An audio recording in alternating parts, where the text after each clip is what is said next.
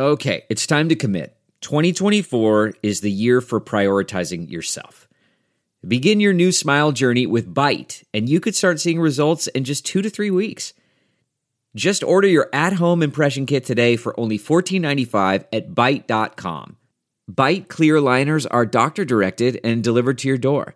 Treatment costs thousands less than braces, plus, they offer financing options, accept eligible insurance, and you could pay with your HSA, FSA.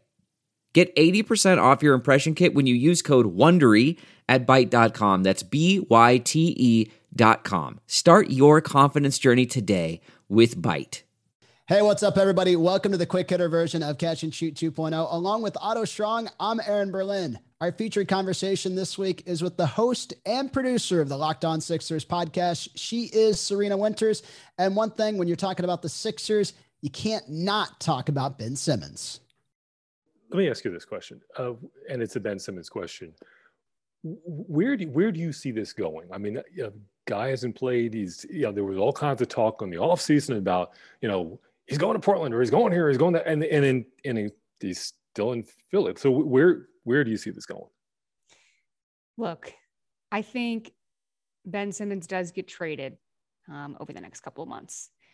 I think that he's too good of a talent defensively for teams that are needing players to build around for them not to be interested in. I mean, a team like Minnesota, you know, as an example, I could see them trying to figure out a multi team trade to get Ben Simmons. Are there questions about Ben? I know that if I was an opposing team and looking at what's happened the past few months, like yeah, that's something to really think about because this guy has not played organized basketball in a significant amount of time. With that being said, we know how good he is in the defensive end. If you've watched this Philly team without him this season, Philly has been one of the worst defensive teams in the NBA, and they have Joel Embiid. Joel Embiid is one of the best defenders in the NBA. But what happened is that the Sixers don't have anybody else that can play defense. The Sixers went from a top defensive team in the NBA to a bottom defensive team in the NBA because they don't have Ben Simmons. So clearly he does have value. Does he also have baggage that comes along with that value? Yes, but I think Ben would probably be ready to prove himself elsewhere. Um, at least I know I would be if I were Ben Simmons. And so I think that teams are certainly going to be interested in him, and I would expect him to be traded over the next couple of months. Let me, let me follow up that quickly with another question. So Google Maps, you got that little guy. You could you kind of you know toggle and you could place him anywhere.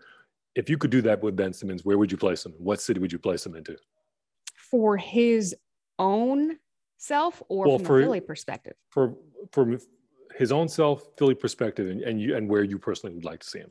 Well, I would put Ben in a smaller market personally okay. that didn't have a ton of the media attention on every little thing. Um, I think that he would thrive better there. And you see that with some players like Jordan Clarkson, who was in LA, and look what he's done now in Utah. Um, even D'Angelo Russell has done a lot better since he left LA. Uh, Lonzo Ball did a lot better since he left a big market. And so for me, I see Ben best case scenario with a smaller market team. I mean, for Philly, best case scenario, which I absolutely don't see happening, is you get to trade him for Dame. But look, I covered the Blazers. I know a lot of people who cover the Blazers currently and know the situation inside and out. And unless Dame says trade me to Philly, he's not coming to Philly. And I don't see that happening this year. If there's anything that happens with Dame, I would assume for that to be next season um, or over the summertime because of money and contract negotiations. You know, I don't see it happening this year. And if that's the case and you think you can get him, then do you wait it out and in essence, kind of waste this season of Joel Embiid because you think you might be able to get that best case scenario player of Dame Lillard. I don't know that you do that because you got to make sure Joel Embiid's happy right now. Like that's that's also a priority in this. If you're going to build around Joe and he is ready to win a championship, and I'm telling you, he's ready. I think that he feels like they are on the cusp of it. I think they felt that the past couple of years you can't waste this year. You've got to make sure that he's on board with whatever it is that you decide to do, because the last thing you would want is another disgruntled player in Philly. Yeah, absolutely. And just to echo the defensive numbers that you mentioned, they're 21st in the loop this year in defensive rating. Last year, they were second in the loop in defensive rating. So the roster has not had that much turnover. It's a big part of what he does as his team. And so it's, it's an interesting point that you make. But I'm going to push back a little bit on this because I do think that if you're Joel Embiid, and let's say, of course, you want to win a championship, right? But if you're going to trade an all star player such as Ben Simmons for pennies on the dollar, what does that do for you if you're Joel Embiid, right? Because if you bring in a low level all star for someone who was a top 10 player in the league, I don't think that gets this team any closer to a championship ceiling. Oh, I'm it? with you on that. I'm 100% with you on that in terms of pennies on the dollar. And I think that if there's any person in the NBA making the decisions for a team like Daryl Morey is, I think he's the guy that would wait, right? I I just think that he, he is. is the numbers guy. He is the numbers guy. Um, but it doesn't have to be pennies on the dollar, right?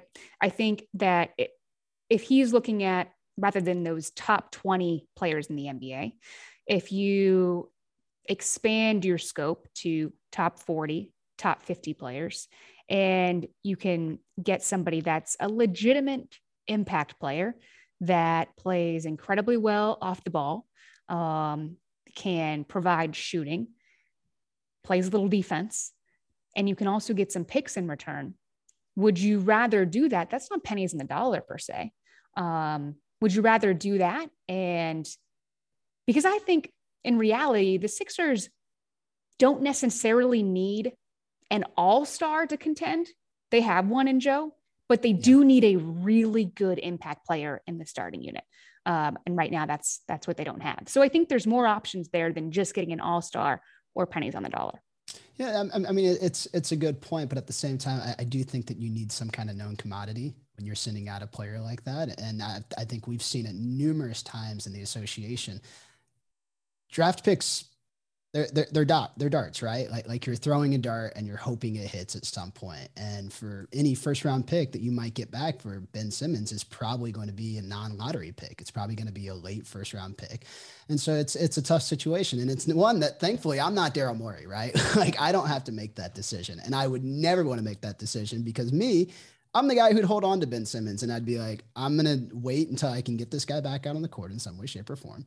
That way, it can show that he's healthy, he can show that he's productive, and then we can make a deal. But I'm also not trying to win right now. And so it's an interesting conundrum. And I know I just completely contradicted myself on every such situation there. So, but Aaron, you're also a Joel Embiid fan, right? 100%. So, so I would love to see my guy succeed. And it pains are, me that I can't. If you are going to decide to sit Ben Simmons, then, okay, and wait it out until next year. What do you do with Joel Embiid this year, knowing that your team and, maybe and here's, going to be in a here's the thing: it's it's about keeping Joel happy, right?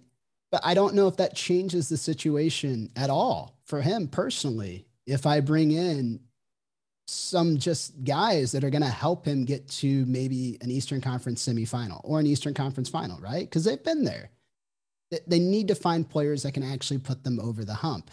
And for everything that was made about the process, they've just never been able to get there. And so I think that's where like the it's the most vexing issue for Sixers fans, right? Like they had all these tumultuous years. They had this treasure chest of picks. And I'm not a Sixers fan. I like the Sixers for some reason. I'm not a Sixers fan, but I can like I can cope with Sixers fans in this situation, right? because like at least Boston has like something after all those picks that they had, they have something that they can look forward to. I feel like Sixers fans know what this team is, and it's not good enough.